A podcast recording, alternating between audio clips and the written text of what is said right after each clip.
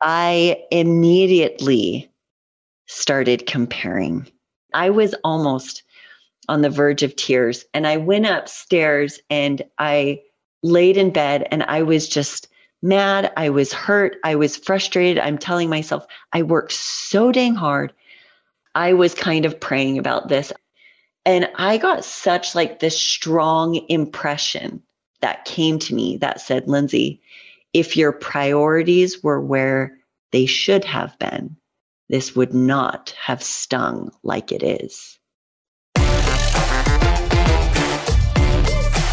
Hey there, welcome to Tater Talks. Two bitches talk fitness. I'm Brooke.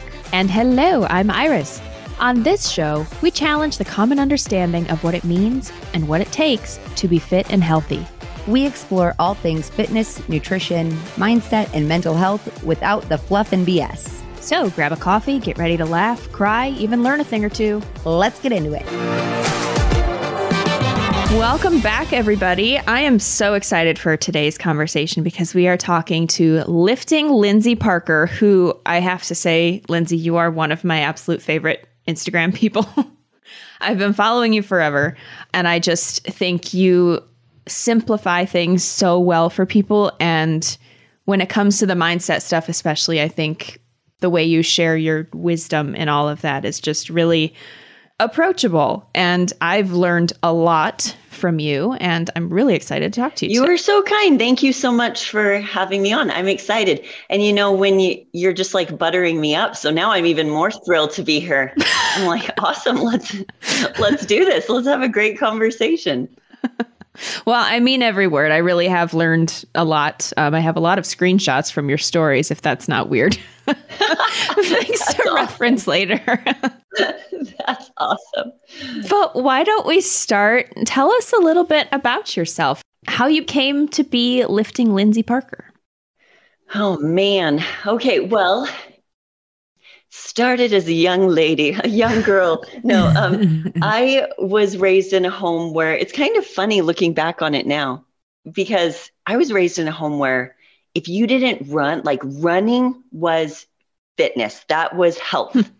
if you weren't a runner, were you even healthy? I don't know. Like that's just like the house that I was raised in.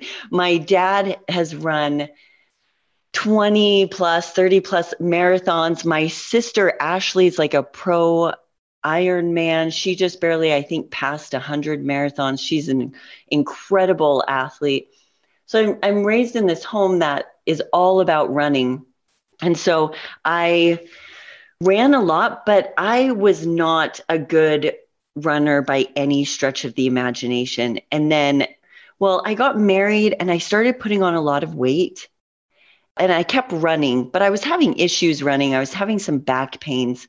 And it pretty much led to I couldn't run anymore. And I did physical therapy for a while.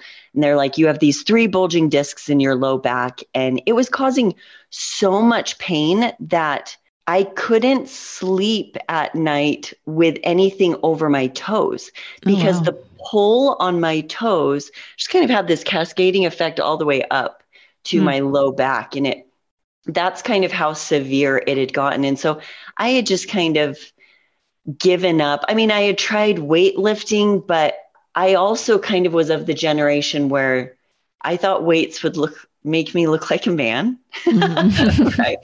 I thought it was just going to give me like bull traps. So I'm like, well, I'll lift weights, but not not too heavy, not too aggressive. Anyway, so then I had my daughter after like years of infertility, which is a totally different story. But I finally was able to get pregnant, had my daughter, but I still had back issues and I needed to lose 30 pounds. I wanted to lose 30 pounds. I shouldn't say need, but I, I did. I wanted to lose 30 pounds. I wanted to feel comfortable in my clothes again. And I just kind of had this, these really skinny legs and then a muffin top. And it was just very uncomfortable. And so my husband had at this point started tracking macros, started getting into shows. And so we started learning about macros. He finally convinced me I wasn't going to look like a man, that I could lift weights, everything would be okay. And so I started lifting weights, and it was just, it was so funny. Like, I interviewed somebody the other day and she said my mess became my message and I was like, wow, that's that's isn't that really how it goes? It's always something messes up our life and forces us out of this comfort zone. And isn't it amazing how we resist it so much? But when you finally give in, I felt like I just, I loved it. Like to the point where I remember I remember laying there thinking like I'm so excited to wake up at 4:30 in the morning so I can go lift weights. Like that's and I remember thinking like it's like Christmas Eve. Like that's how excited I I'm was, laughing right? not at you. I know that feeling. I know exactly Yes. what you feel like. Yeah. Right? You've Yeah. been there. You know that. Or like you'll learn something new, like a new technique of, with lifting, and you're like, oh my gosh, I'm so like, I remember this is how nerdy I am. I had learned something new and I was so excited to implement it in the morning. It really was like Christmas Eve that night. And I was like, just, just like fall asleep, just fall asleep. But I was so excited. I probably would had some unrealistic expectations like this is the key. I'm going to put on five pounds of muscle with this technique tomorrow morning, right? But that's how much I fell in love with it. But the funny thing about lifting and my personal anatomy is if if any of your listeners get the chance to see like a picture of me or whatever, you you'll kind of notice some certain things with my body. Like I'm not there are some people when you watch them squat, it's like they were born to squat. Hmm. Their like torso, their femurs, the ratio of it all, plus like their just mobility at the ankles, just allow them to fall into a squat and it's beautiful. And I am not one of those people. And so no matter what I did, I couldn't squat by the quote unquote book. Like the Mm. book says squats should look this way, deadlifts should look this way, all these things should look this certain way. And I'm like, why do I not look that way? And it sent me down this path where I am so glad my husband is the man he is. And he's just like, sure, we'll save up so you can do this random couple thousand dollar education program so that you can learn how to squat better. Bless this man because he's like, sure. And he could also see my excitement. He could see that this was kind of, as a mom, do you, do you both have kids? Brooke, you've I've seen a little one in the background coming in and out, so I know you do. Yes, yes. I have an almost 10 year old. Okay, awesome. Well, sometimes I feel like as a mother, you you can very easily lose yourself. Oh, for sure. You know what I'm saying? Oh, absolutely. Very, very easily. And so this was something that I I think my husband just watched and like Lindsay has something. I'm going to give this to her.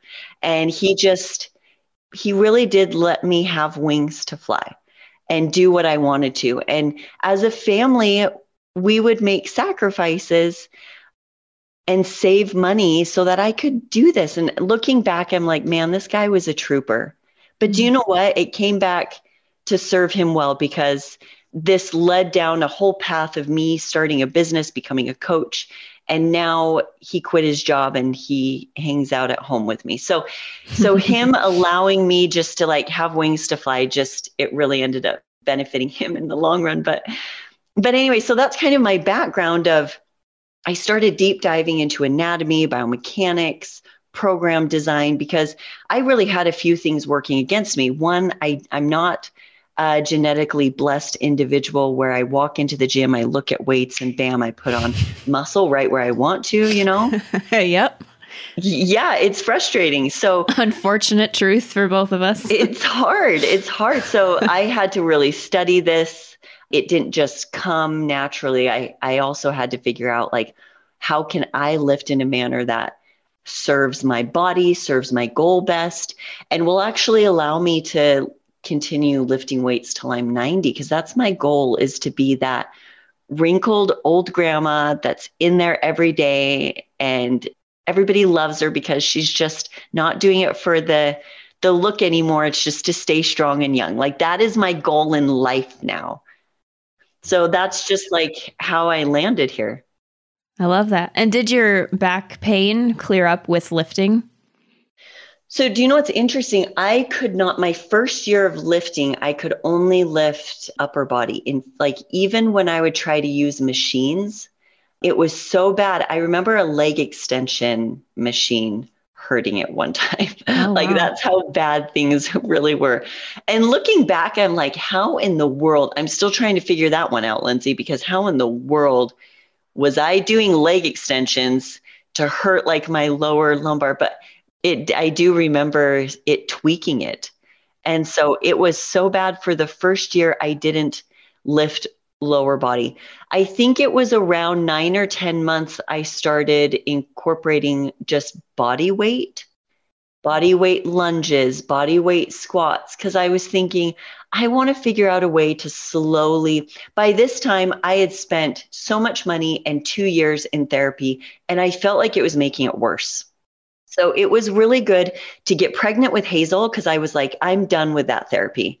I'm just going to enjoy my pregnancy, eat cheese and chocolate, gain all the weight, whatever. I was kind of done. And and I did. I did gain a lot of weight, but um but after when I came back and my husband after giving birth to Hazel, my husband finally convinced me, okay, get in the gym, just start lifting upper body. And then after nine months, I started doing just body weight. And I and then I started slowly adding weight. I mean, it was so slow.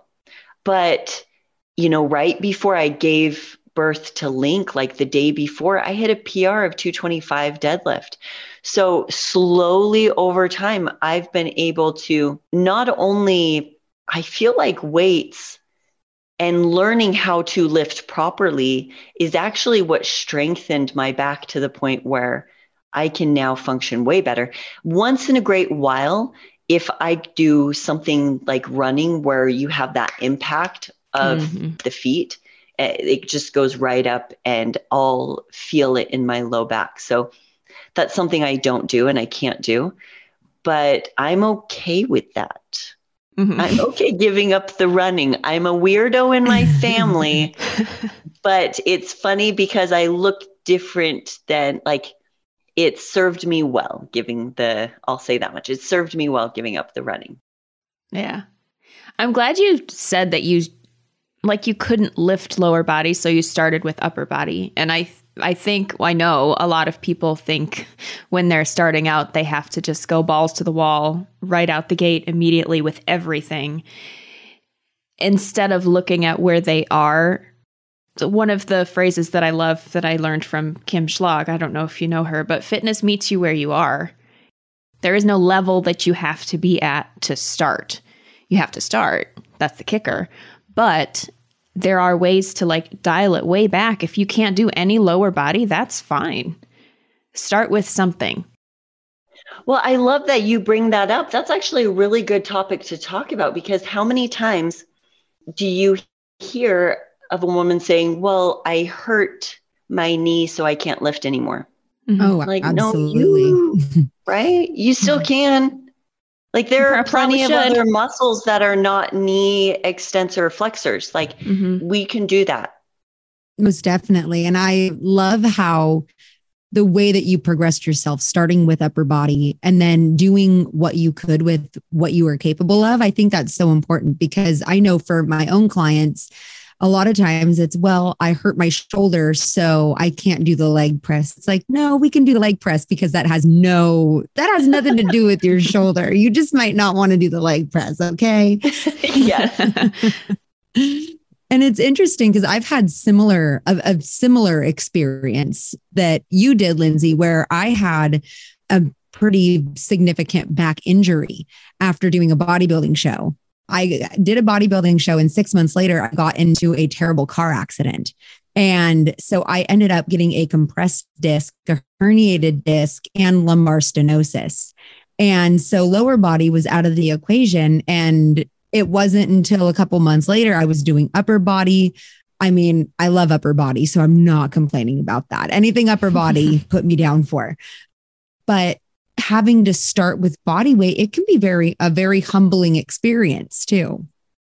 Oh, 100%. Some of the body weight stuff is killer. I have body weight eccentric, slow, like five second eccentric push ups this block, and I am dying every time. is no joke. Yeah, so there still is some progressions and it's going to be a lot more difficult depending on the strength. Usually with with push-ups or it's, or it's going to be a lot more difficult, right? Mm-hmm. Than mm-hmm. like a, a squat, a body weight squat. Unless, of course, you're a 250 pound woman and then you are a good, like that's where you start. Like you're not starting with the bar on your back. You have the weight on your back already. Mm-hmm. And typically, the reason why you're doing this is because you're like, my feet hurt, my joints are hurting. I've got to strengthen myself so that I can handle the weight all whilst I'm losing weight, right? If that's their goal to to get some body fat off as well. But the amount of pressure at their feet and their joints, man, even if you don't want to lose the weight, and if you're feeling that, weightlifting can be wonderful, but but just starting at you know body weight alone, mm-hmm. I think can be really good. Absolutely. So, Lindsay, one of the things that I've heard you say in your story a couple times is that you lost the weight and you didn't look anything like you wanted to or thought you would look? I looked like a 12 year old boy, but I think a 12 year old boy would have had more definition. So maybe we should go back like an eight year old. like, I don't know. It depends on the genetic makeup of that eight year old. But yeah, something like that. yeah. And I can 100% relate to that because fad dieting, ridiculous low calories aside, and over cardio and all of that, I am on now a couple years on the other end of maintaining like a over 50 pound loss. And besides like my natural curves, which I'm blessed to have some, I didn't have any muscle. I didn't have any muscle. and so I've had to build it over the years. So, can you speak to that a little bit? Because I think a lot of people are in that same boat, but maybe they're afraid to eat more, to lift heavy. Yeah, yeah. So, just some of the thoughts that come to me when you when you say that because everybody kind of has their own journey is just genetics are do play such a role and a lot of times what we want to do and i don't blame anybody for doing this but a lot of times what we want to do is we want to find somebody on instagram who we admire their look and we'll just copy and do everything that they do and I get it. I mean, I walk in to get my hair cut and I'm not going to ask for the woman who has what I consider not like not the best hairdo to do my hair, right? I get it. I get it. But the problem with that too is that majority of the time we're looking at people who don't share our genetic makeup and who very very possibly don't know how to build muscle themselves, right? They maybe they genetically have a really good starting point and then they started lifting weights and their body responds really well. And they don't even necessarily know how they built the muscle. It just they went in there and they exerted themselves and it came.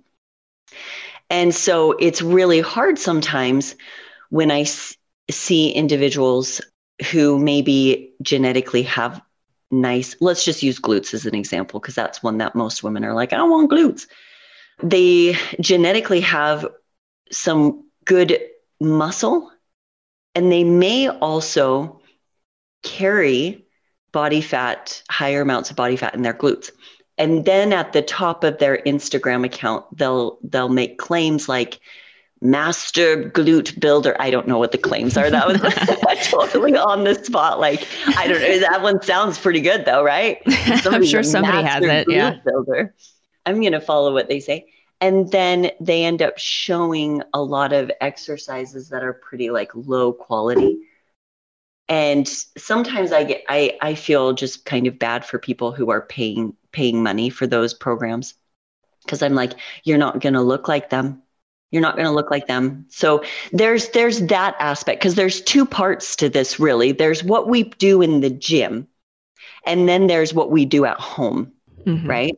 So all of us, all of us know these people in the gym who you're like, I see you here killing yourself every single day I come, but you don't look any different.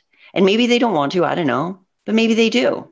And they're talking to you and they're frustrated, right? They go there every single day. They feel like they work really, really hard, but they're not changing. And that could be, you know, one of two reasons. It could be that what they're doing in the gym is they're not training smart. Um, it could also be what they're doing at home as far as like their nutritional needs. So Mhm. as a coach, and then also with my own personal experience, because I have I have experience with this. So one, I have found that women actually don't push themselves as hard as they think that they do in the gym, right? Mhm. Mhm. Because typically women's bodies are built for marathons. They really are. Hmm. And so when we want to feel like we've killed ourselves, we usually will be going more for like more fatigue and not necessarily, I'm just going to use my own verbiage here, not necessarily failure at a muscular or neurological fatigue. the burn. We want the burn. Yeah, yeah, yeah, exactly. So that extended fatigue, I'll use that one because that makes a little bit more sense probably to your audience. A lot of women are just really comfortable mentally and physically just pushing more into the extended fatigue. And they get that. You know, a lot of training that is geared towards women is surrounding that. A lot of these classes that we have are surrounding that. But uh, more experienced women will notice that they'll do these classes and such, and they may see an increase in what they feel like is muscle. It, it can be just kind of like a sarcoplasmic hypertrophy, which is just kind of more of like a filling up of enzymes, nutrients, glucose. And that's the pump. Yeah, yeah, yeah. So they're used to that. And most women aren't used to lifting at more higher intensities. And even just using that verbiage of higher intensities, people think HIIT. Mhm. It's like, Panting, no, no, no, sweating. no, yeah. Yeah, and Yeah. yeah. we're actually talking about higher intensities of just kind of working at a, a muscle at a little bit more, well, I don't want to say localized, but I guess in bodybuilding, we do do more local tissue. But they're just not used to rep ranges of eight to 10. It's usually like 15 plus because we're seeking that extended fatigue. There's nothing wrong per se using a higher rep range. In fact i'm sure somebody listening right now will be thinking to themselves if they're if they do any research at all or at least just read abstracts of research. They'll think well no no no the research has shown any rep range you can build muscle i think it's really important to take a step back and and look at what the research actually says when you read it though because what that research is showing is one it's showing people who are newbies. Most research is done on newbie lifters. And if anybody has any experience at all with newbie lifters, it's that anything works.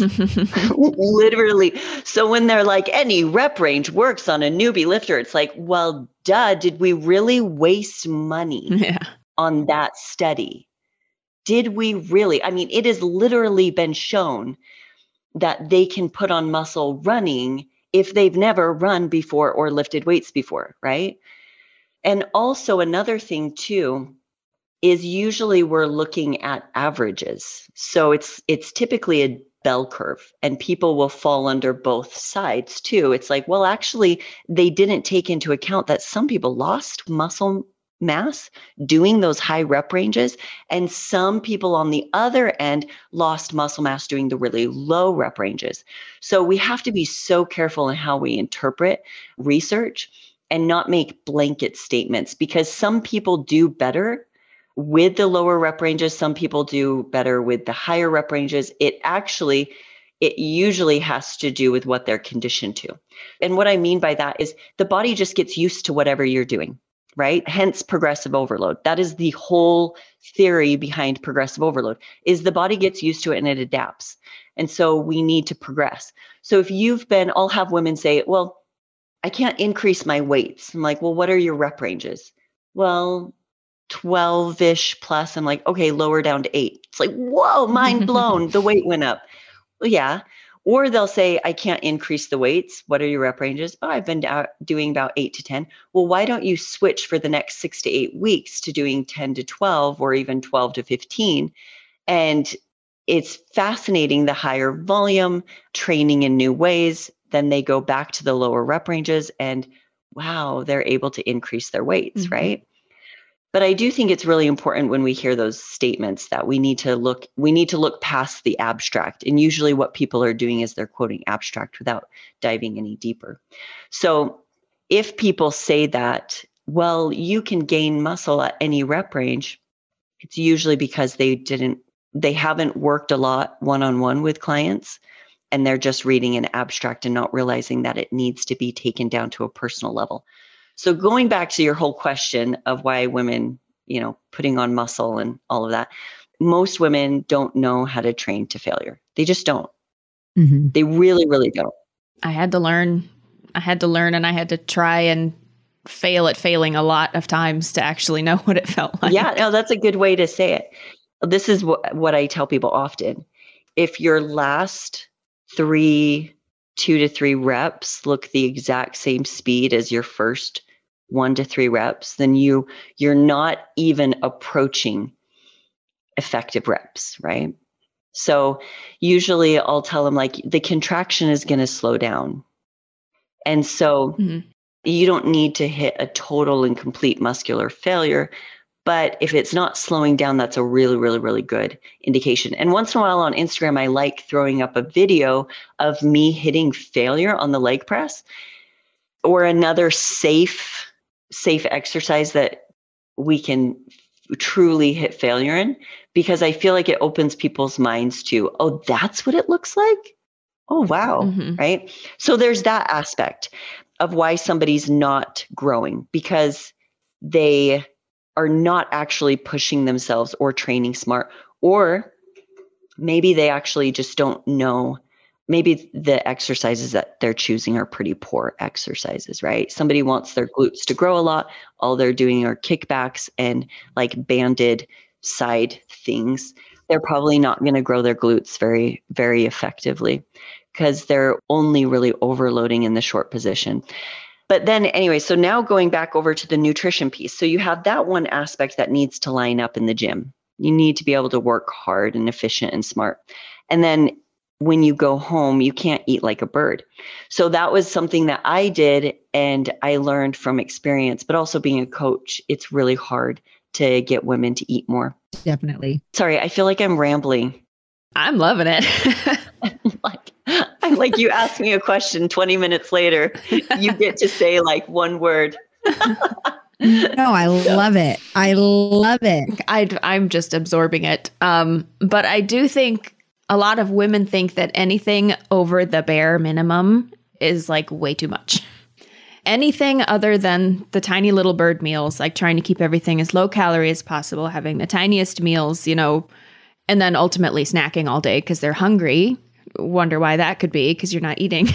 yeah, yeah. Anything over like the bare minimum they can possibly eat to just function, they think is way too much. And I mean, I certainly was there at one point in my life. Right? Live and learn. And you don't know what you don't know. That's the yeah. thing. So so we've got to give ourselves a bit of grace and give other people grace, right? Because you just don't know what you don't know. Mm-hmm. Now, one thing that I find, and this is something that I'm a huge fan of my whiteboard. I like have this whiteboard behind me right now, and I really love drawing things out for my clients. But this is actually one thing that I really have been drawing out a ton as I've been doing consultations with women who are reversing. Because women have this fear of, okay, I, I went into a cut, I lost the weight. Now you're telling me I need to eat at maintenance and they have this fear of the scale moving up at all right? mm-hmm. it is mm-hmm. so hard as a coach to get them to eat and i have people who come to me 160 pound woman maybe she's like five five and she's telling me that her her maintenance is like 17 or 1600 calories now that could possibly be true if she was like if she didn't move at all right? That like if she's not moving, if she's hitting like 2000, 3000 steps, yeah, very well that could be true. But a lot of these women are like 10,000 steps. I'm like, okay, I know for a fact that is not your maintenance. But here's what most people don't understand is that maintenance is a range. Mm-hmm. And what happens when people are reversing is they hit and they stay at the low end of the range. Now the problem with the very very low end of the range is your your weight stays the same. This is what's tricky about it. Your weight stays the same. So they think, "Oh, I've hit maintenance." But they're so low, they still have all the negative effects of a calorie deficit. So they don't have mm-hmm. any positive benefits of eating more. They are still like almost on that fence, teetering, still having negative, like their body still hasn't like fully optimal, I guess you could say.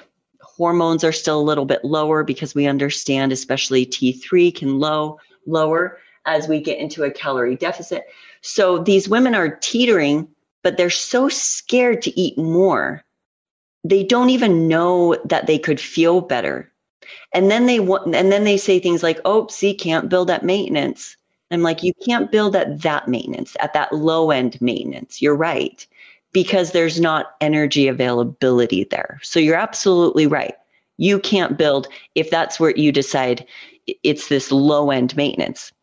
But they're also wondering, like, why they're having these other issues, why they they still feel like they're in a scarcity mindset with food because they actually haven't leaned into a really healthy maintenance, which would be higher because they're so scared of the scale moving up a little bit. So if I can get um, people to eat at mid or higher end of their maintenance, they feel a lot better. Hormones are in a really great position.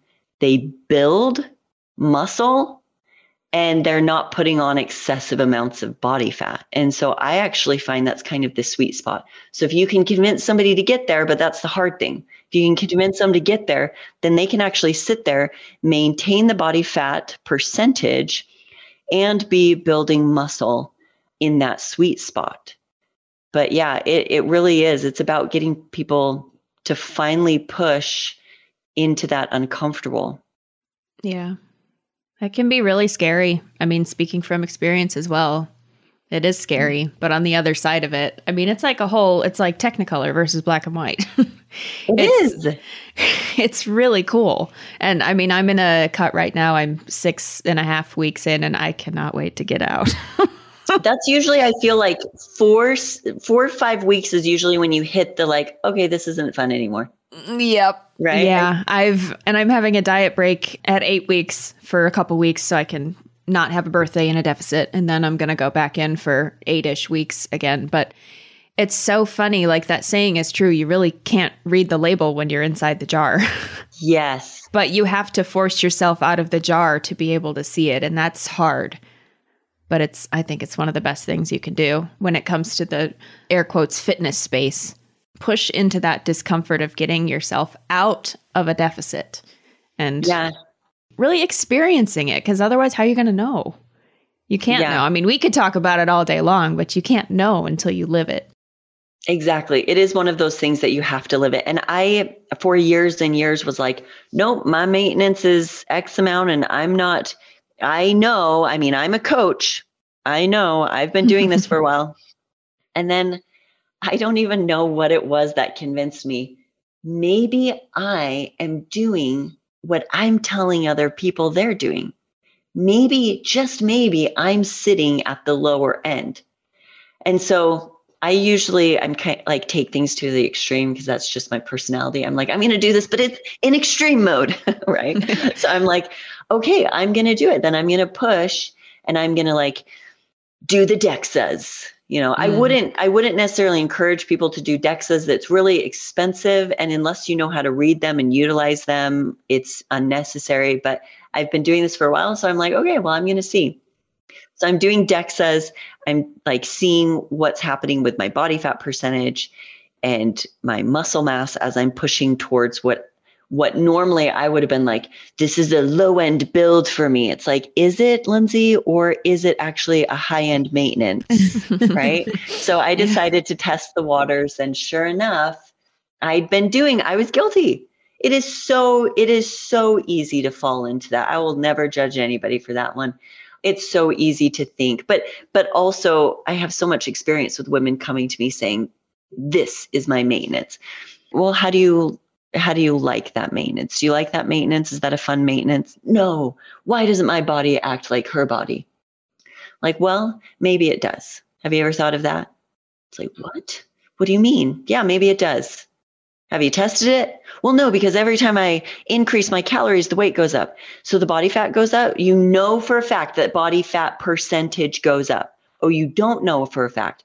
Oh, we're being an emotional person here. That's okay. We're all emotional but we've got to let go of that a little bit. The best people who can self coach that are actually successful because it's really hard are people mm-hmm. who can separate their body from who they are as an individual. Like their body says nothing about who they are as a person. And they thrive in self coaching.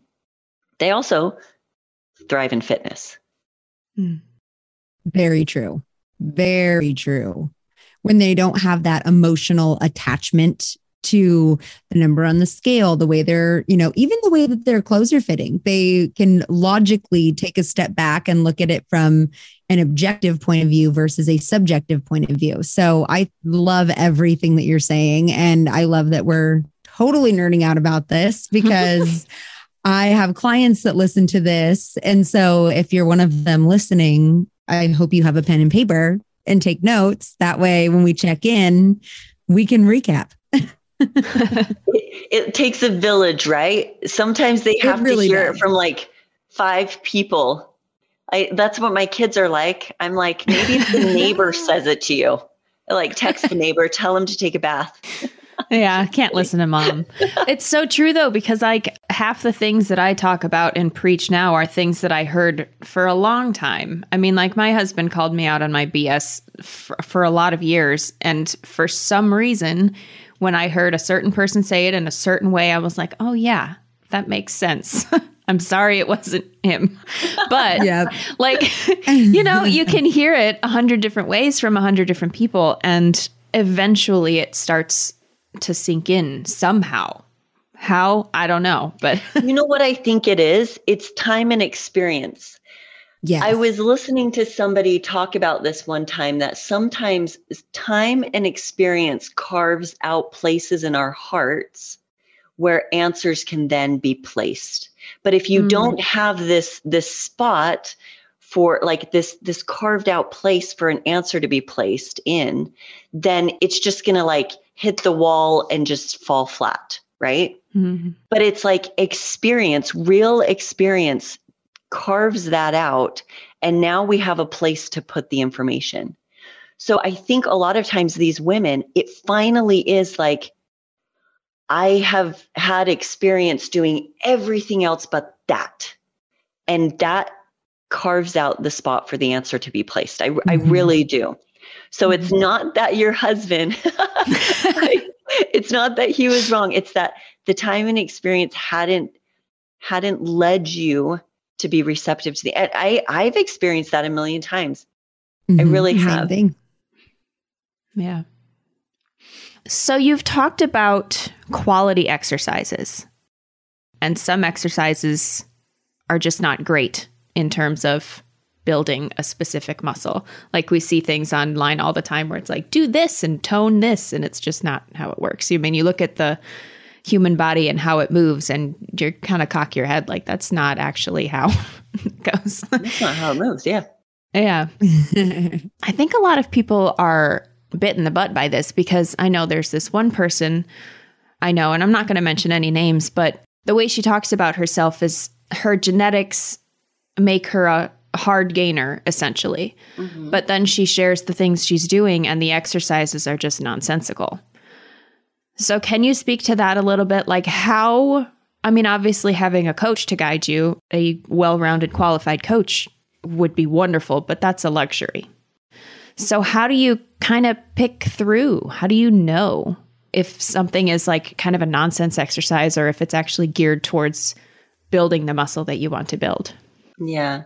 That's a really, really, really, really good question because we are inundated with information, right?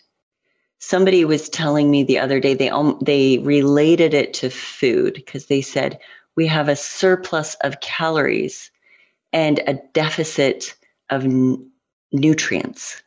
Mm. And she mm. said, Isn't it the same with information right now? We have a surplus of information and a deficit of wisdom. Mm. I love that. And I was like, Right? Doesn't that just resonate? oh my gosh. Oh my gosh. That is brilliant. I love that.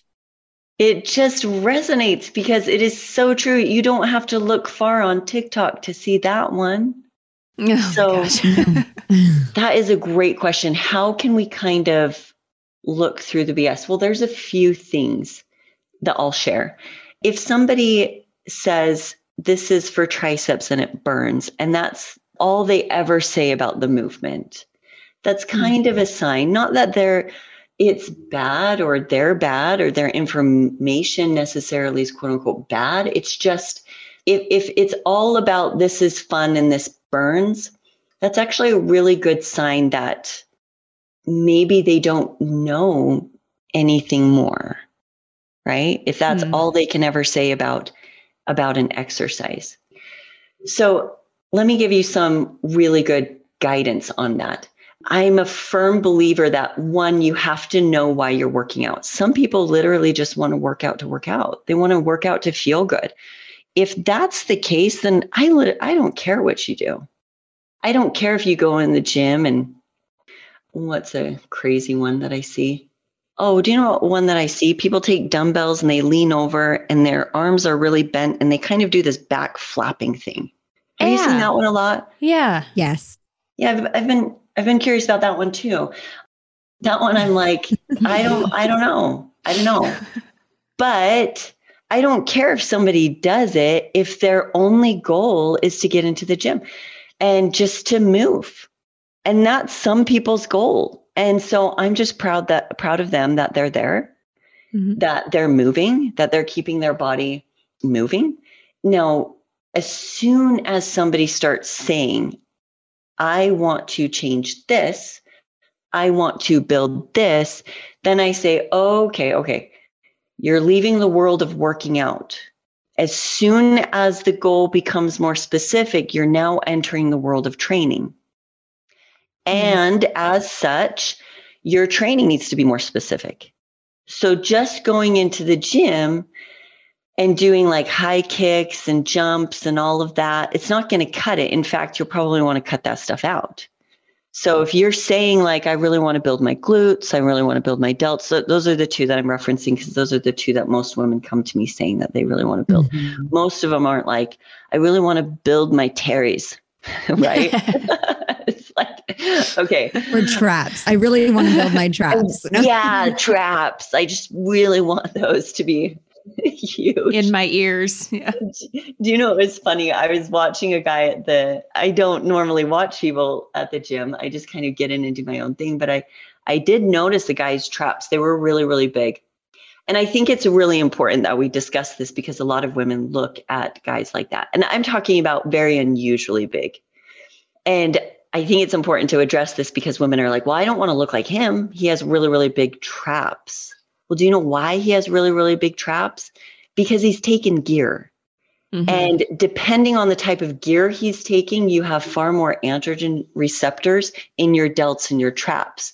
And so, if he doesn't know how to choose wise exercises for his delts, he's going to end up getting massively huge traps and little delts, which was his problem because he was on gear that was already kind of specific to that region. And maybe he was choosing lateral raises for his medial delts, but how he initiated was with like a shrug or something like that, right? So mm-hmm. now you mm-hmm. have the gear, the shrug. Yeah, he's going to get really big traps and very small delts. And that was kind of his problem. And I think he's a competitor. So that's going to that's going to be a really big problem for him when he steps up on stage. So a lot of these women, you don't need to worry about those man traps. You're not going to get those man traps. you really aren't. Unless you are totally botching up a lot of your delt movements. Like a lot of them. Yeah. Consistently over time. Yeah. Yes, exactly. And you're really, really, really loading that. But, anyways, back to the question about how do we kind of know? So, when we are looking for more specific because we really want hypertrophy, there's a few things. One, we've got to leave the world of sensation behind, and that includes the whole obsession with mind muscle connection. Okay. Mm-hmm. A lot of people really, really, really obsess about that. And it is kind of interesting, some of the studies on it too, because they're like, well, people tend to feel a greater connection with their biceps than they do their legs. Right. So they have this mm-hmm. like, they have quote unquote greater mind muscle connection with their biceps than they do with their legs. But once again, look at the study. How was it done? The biceps were mainly overloaded in a mid short position where you do get a lot of sensation. The leg stuff was overloaded in a lengthened position where we don't get a lot of sensation. And so I feel like a lot of people are just going by feelings too much in the gym versus like actually how the body functions, which is why on my Instagram account, I try to teach how the body functions so much. Because if you follow me, it's pretty quick to call BS mm-hmm. when you start looking around on Instagram because you're like, wait, wait, wait, but that's not how the body works.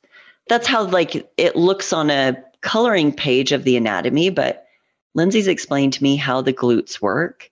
And so that's really why I try to do as much education so that it empowers people to make better decisions for themselves when they're going into the gym, when they have, you know, more specific goals in mind and then uh, hopefully get better results if they're eating well and bringing the intensity levels to to the gym. Mm-hmm. I was just going to say one other thing. When it comes to hypertrophy work, we really do want more stability, not less. And the reason why is because a lot of energy is going to be used on the peripherals if we don't have a lot of stability. So on Instagram the other day, I saw a girl that I, I really like her, but she did a post showing a unilateral RDL mm-hmm. where the back leg was coming up and down. And then she showed one where, where it was more staggered stance. So it was still unilateral to some degree, but the back foot was providing more stability because it was a staggered stance and it was on the floor. And she mm-hmm. said, which one is quote unquote better? And I was like, "Oh, this is an this is a new take for her. I've never really seen her dive into exercise selection before, so I'm intrigued." And I swipe over, and she's like, "Neither. You choose the one you want." And I said, "Well, that's not true, though. That's not true because you've taken all the nuance out." If the person doesn't care about getting a specific look and they just want to get into the gym and move their body, then you are 100% absolutely right. It doesn't matter if the person is using an RDL because they want to work the hamstrings in a lengthened position and they really want to see glutes get built also through like a mid range, then it is going to be better for that person to have a staggered stance because they're going to be able to have more stability. More stability will actually allow the, the muscles that we want to work. We can use more energy to work those muscles at a higher intensity. Mm-hmm. If somebody really wants hypertrophy in their hamstrings and glutes and they're doing a unilateral RDL with low stability, they're going to be able to move less. But the overall goal isn't necessarily to move more. They're moving, I should say, less tension is being taken on by the hamstrings and glutes. So therefore, it's a poor exercise for that person and their goal, right? So exercise always comes down to the person and their goal and what they want. But if mm-hmm. you want hypertrophy, stability is going to be your best friend because we can create more tension on the muscle that we're trying to work versus more energy being displaced over the entire body, just trying to keep the body stable as it moves through space. Right? And focus too, mental focus if you're trying not to fall over. Exactly. Yeah. The nervous system itself is this is going to just be more taxing in ways that don't attribute to the goal, which is to build muscle there. So everything always comes down to what does the individual want? Yeah. I'm glad you said that about when you have a specific goal, you have to get more specific. I think, and this certainly was the case for me back in the day, where I had all these things that I wanted, and like literally nothing I was doing was actually lining up with that. And I didn't know any better. And like you said earlier, I didn't know what I didn't know. But I think that's one of the big missing pieces for a lot of people. And one thing I like to say, as you said too, is I don't care what you do, literally at all. But I do want you to understand why you're doing it. And a lot of times mm-hmm. that takes a little bit of digging for some people. And that's one of the downs of the internet nowadays is that there's, like you said, so much information and so little wisdom. And it can be tough. But I think poking around a little bit and just making sure the actions line up with the goals, that's huge. Yeah, 100%. And the food. Make sure the food lines up with the goals. yeah, you're no, you're absolutely right. It, it needs to line up with the goals and it also needs to line up with a lot of it has to do too with how advanced the individual is, right?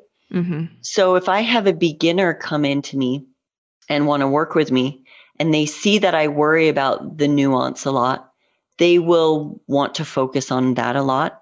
But the thing is, is as a beginner, we just need to work on coordination. We need to work on internal stability, right? The number one goal for a beginner in my book is can you stabilize the joint? Like if you're doing a bicep curl, can you stabilize the shoulder joint? Can you stabilize the the elbow joint? I don't care about anything else like that. You really haven't earned the right to worry about anything else in my in my book. Mm-hmm. And it's just like baby, it's baby steps. So my child isn't going to go from rolling around on the floor to running. She's going to have to learn to roll onto her back. Then she's going to have to learn to crawl. And then she's going to have to learn to take these slower steps. And so with newbie lifters, that's the focus. The focus isn't should I take creatine? You don't need to worry about that. And how wonderful that you don't need to worry about that just yet. Like you mm-hmm. there's so much you don't need to worry about. Takes a lot of pressure off. It should. I hope so. Yeah. Oh, most definitely. I mean, I am a huge fan of you need to learn how to nail down the basics before you start focusing on the specifics. Mm-hmm. Yep. Majoring 100%. in the majors, not majoring in the minors until you get to a position where you're consistent enough and experienced enough and to some level intuitive enough to mm-hmm. be able to to look into all the minors and and see if even they matter for you because a lot of them don't. Yeah, some of them don't. And I'll just kind of use protein optimizing muscle protein synthesis as one of those, right? Yes. So is it a thing? Yeah. Do we have studies showing that if you space it out appropriately, you can squeeze out a little bit more muscle? Yes. Look, a newbie is already going to squeeze out way more muscle than a more advanced person. So don't worry about that right now. Like, don't mm-hmm. get lost in the weeds. Like, just focus on the getting protein in for the day. And then as you become more advanced, if you even need to worry about putting on more muscle, like I have some women who who really that's their goal. They want they've been doing this for 5 plus years. They're now to the point where they want to optimize all these tiny little boxes so that they can really squeeze out more. Or I have women who are coming to me and in their 60s want to put on more muscle or want to maintain. And we have to, as you age, when it comes to protein, our absorption isn't as good. And that's typically why we have to give older individuals more protein, not less. Um, and muscle protein synthesis is going to matter a little bit more for that population as well. But you have to you have to start somewhere. Even them, I'm, I don't want them obsessed about it just yet. Even them, we're like, no, no, no, we're starting at the basics. You really have to build a foundation. Too many people in fitness forget that they need to build a foundation and they build a house and it comes crumbling down and then they wonder why. You didn't build a foundation. You didn't build a foundation of habits and mindset. So you had no foundation to build all of this other stuff on. Mm-hmm. I love that. I would love to end on talking about confidence because this is something I've heard you talking about on multiple occasions, Lindsay, and I love what you have to say about it. And if I can paraphrase something I heard you say on another podcast, Sober Bodybuilders podcast, another one of my favorites, is that a lot of people see these transformations of women who, in the first picture, the quote unquote before, you know, they're maybe overweight, they're unhappy. And then in the second one, they've changed a lot physically. And people think they've found themselves, they've found their confidence, they're happy now, they're all good. But what they don't realize is that it that transformation was not the cause of the self-confidence being built. It was them making decisions, like assertive decision making in their own life and continuing to show up for themselves. So, can you speak to that a little bit? And I think second, you just nailed it. I think you just nailed it. You said it better than I did. well, then I guess my question would be how do you know that? That that's where the confidence comes from and not in the look at me, I'm Jack now and mm. I'm great. Or is this just one of those things like we were saying earlier about maintenance? You just kind of have to experience it and believe it and then you know. Well, I do think sometimes it does confidence does come from the look the problem is is as soon as the look is gone then the confidence is gone right? So we can usually mm. tell relatively quickly where where the confidence comes from. If you're following somebody and any tiny little waver of the scale sets them into an emotional whatever then yeah you kind of know oh this person their self is founded on the way that they look you know, it is kind of funny being in this industry because here I am. I almost feel like a hypocrite in some ways because here I am posting a picture of myself flexing. And then on you listen to me on a podcast and I say, well, it's not about the look, right? It's like, so what is it about, Lindsay? Because here you're just like posting pictures of you flexing all the time. And then on your podcast, you're saying it's not about the look. Like, which one do we believe, right? And for most of the women that I work with, I think the most powerful testimonials have always, always, always been it, it's not about the look. And they'll say that it's not about the look. Do I enjoy the look? Yeah, sure. I think it's fun. I enjoy building my biceps just as much as a runner enjoys crossing um, the finish line, right? I don't, in my mind, there's no difference. Like she enjoys crossing that finish line. Man, when I ran a marathon, the one marathon I ran, I think that they were literally holding that finish line up still because I was the last one crossing. So it's like there's there's a Lindsay Parker still running out there. We'll keep we'll keep it up for her kind of thing, right? I didn't enjoy that finish line. But I really enjoy the I really enjoy feeling strong. And then to see that manifestation of my inner self feeling strong coming through in what I see in the mirror, it feels it feels great. I'm not going to lie. It feels great. And it's fun. It is so much fun. But my life has other foundations that keep this one in check. I think that that's really important. If the only foundation you have in your life, if the only value you hold dear is health and body, which is great, that is a wonderful value.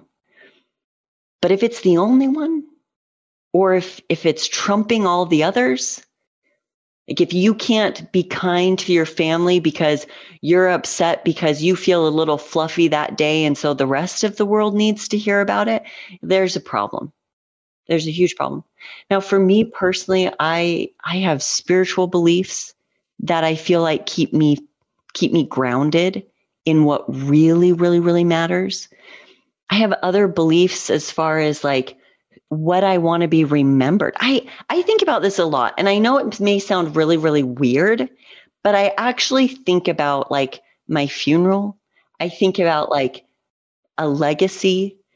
I think about my children and my friends and my neighbors and my family. I think about like what am I giving? And that keeps me really, really grounded in what really, really matters. Right. So I think it's really important for us to have those checks and balances in our lives. I remember I am not beyond comparing my physique to somebody else. I'm not beyond that at all. I'm I'm a human being and I have flaws. And I remember there was this one time this just shows you how much of a human being I am. I talk about these things in aspiration of becoming it, not because I've reached it. Right. I think that that's really important for people to understand because uh, I have a podcast and and I talk about these things too. And and it really is like I aspire to be this person. I don't feel like I'm fully there yet, but I'm making I'm on the path. So there was this time when I felt like I had worked so hard and I was really excited about my progress. I had done a fitness photo shoot and the photographer had sent me my pictures but in middle of my pictures he accidentally sent me a few pictures of the woman that he had taken pictures of after and you can ah. imagine where this is going oh mm. yeah i immediately started comparing mm-hmm. and i was almost some people may think this is stupid but when you work really, really hard for something and you come in second or third or maybe 10th, 12th, 15th, it hurts, it stings. yeah. And in my mind, I'm coming in 20th and and I'm just go to comparison mode. And I was almost on the verge of tears. And I went upstairs and I laid in bed and I was just mad. I was hurt. I was frustrated. I'm telling myself, I worked so dang hard. I'm so frustrated. And I was kind of praying about this. I don't think God cares about my muscle size, but I I care about I know he cares about my feelings and I was I was feeling really frustrated. And I got such like this strong impression that came to me that said, Lindsay, if your priorities were where they should have been, this would not have stung like it is. Oh, wow. Wow. And it was a huge wake up call. Wow. That's powerful. It was so powerful for me. And I had to step back. It was very humbling to look and say, Ooh, I'm letting this become too big. And if you let one aspect of your life become too big, so, what aspects are being pushed on the back burner? What aspects are actually bigger and more important that I've pushed on the back burner? And I had to take a step back and really ask myself, like, how am I showing up for my family? How am I showing mm-hmm. up for my friends and my community? And how did I let this get so big? And it was a very humbling experience. And I I really do after working with a lot of women, after going through this myself, I 100% do believe that for most women when they do the before and after pictures, they don't want to hear things like, "Well, you look good in both."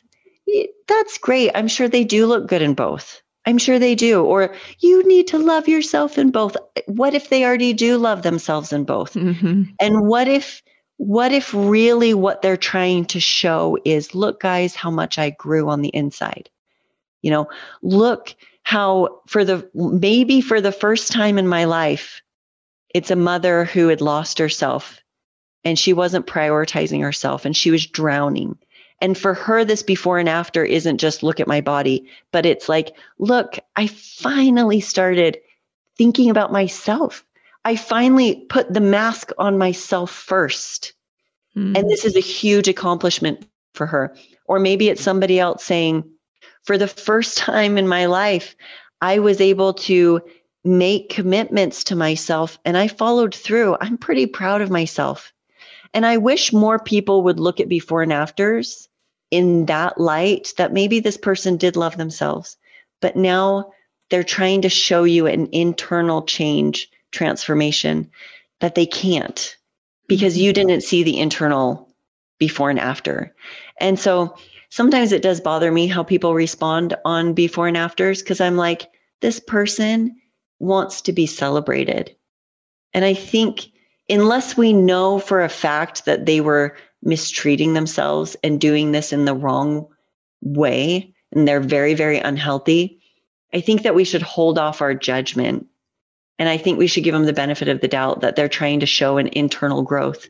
And that's where this newfound internal love comes from, is not from the way that they look, but the fact that they finally are finding integrity with themselves and the values they hold dear. Mm. I love that. And you you got me almost tearing up in a sense because I remember being that mom who lost herself, you know, having a small child and not really knowing, you know, not having anything for me. And I'm sure that there's there are moms listening to this going, "Oh, that sounds familiar." And I think it's so important that people really recognize that, you know, when you say things like oh, well, you look great in both pictures. It's, you want to be celebrated not just for the amazing physical transformation you made, but also like the mental and spiritual journey you go on with fitness and nutrition, because yeah. that is what it is. Is it is a journey, and mm-hmm. you're reflecting your strength not just in your body, but also how you've grown as a person. Mm-hmm. 100%. You just nailed it. 100%. Yeah what advice would you give to someone that is looking to increase their confidence and don't know where to start? I really do believe that confidence is an internal thing, right? Mm-hmm. For, oh, 100%. Sure. Because when we base it off of anything outside of ourselves, I'm talking about anything. You base it off of the way your husband looks at you, the way your kids view you. Well, these are your things that are totally out of your control. Mm-hmm. They, they, really are. They can go poof at any yes. moment. Yep. At any moment. As soon as you need people to give you compliments for you to feel good internally, that is a huge red flag that you have given up your power. And so if a compliment can make you, and I'm not saying that compliments are bad, they they do feel good, but they they don't last.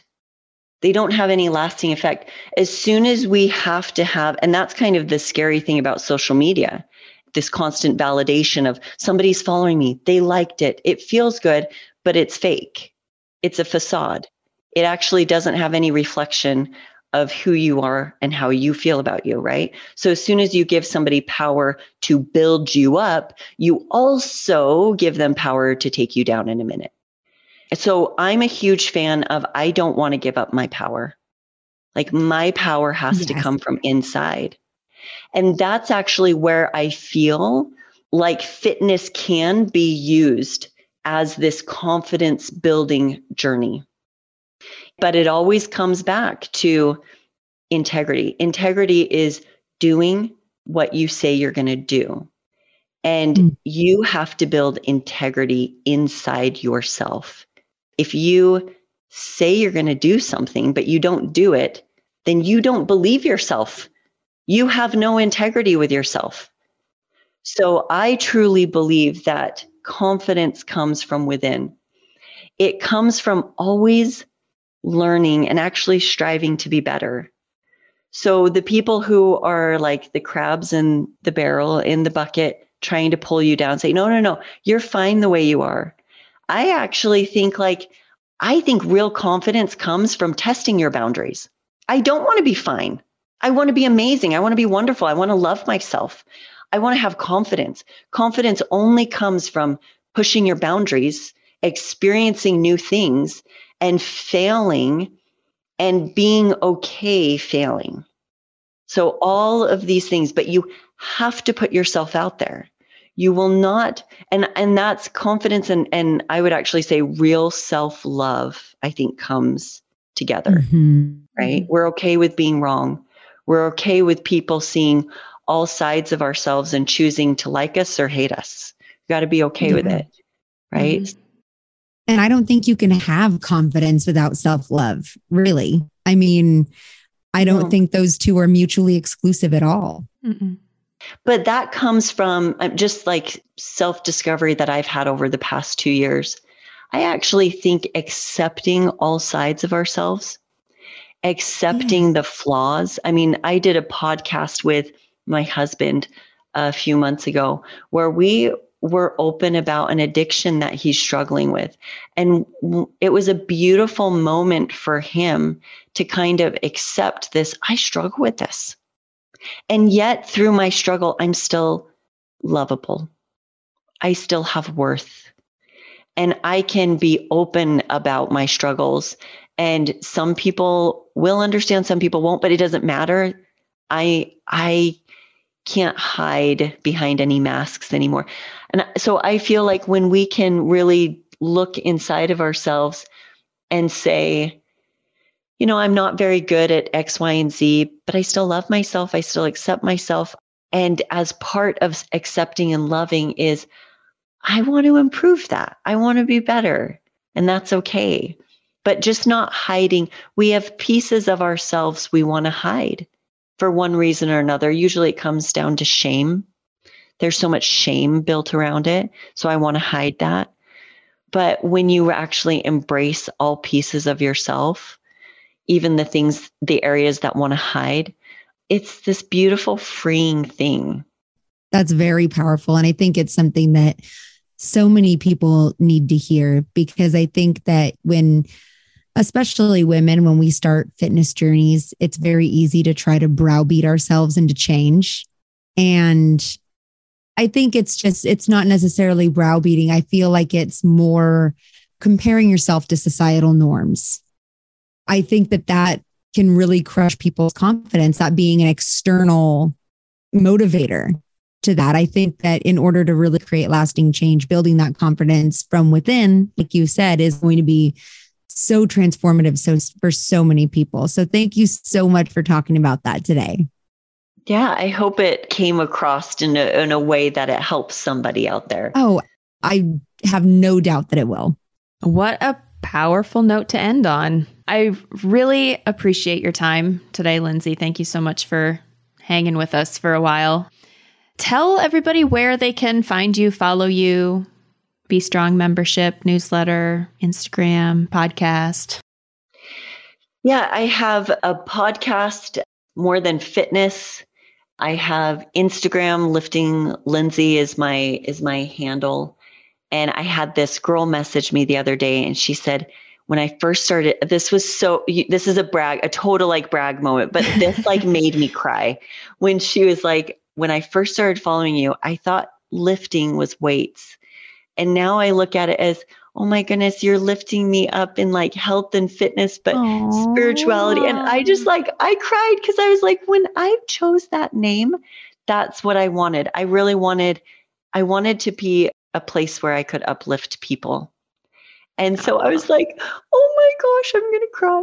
But um, that was the best. So I love that. You really do, though. You do. I'm not just trying to flatter you, but I really appreciate everything you share there, even talking about poop and that was the latest. yeah. you get everything. You get to find out about my poop and my children's lives and lifting weights and and Pop Tarts and Pop Tarts. We cover it all. I love it. Well, thank you so much again for your time. Really appreciate it. And uh, to everybody else, have a great day, and we'll talk to you later. Same time, same place. Okay, love you. Bye. Bye. Thanks for listening to Tater Talks, two bitches talk fitness. If you enjoyed the show, let us know by writing a review, subscribing wherever you like to listen to podcasts. Find me, Iris, on Instagram at Iris Deadlifts. And you can find me, Brooke, on Instagram at Get You a Brooke. We'll talk to you soon. Nice. Nice.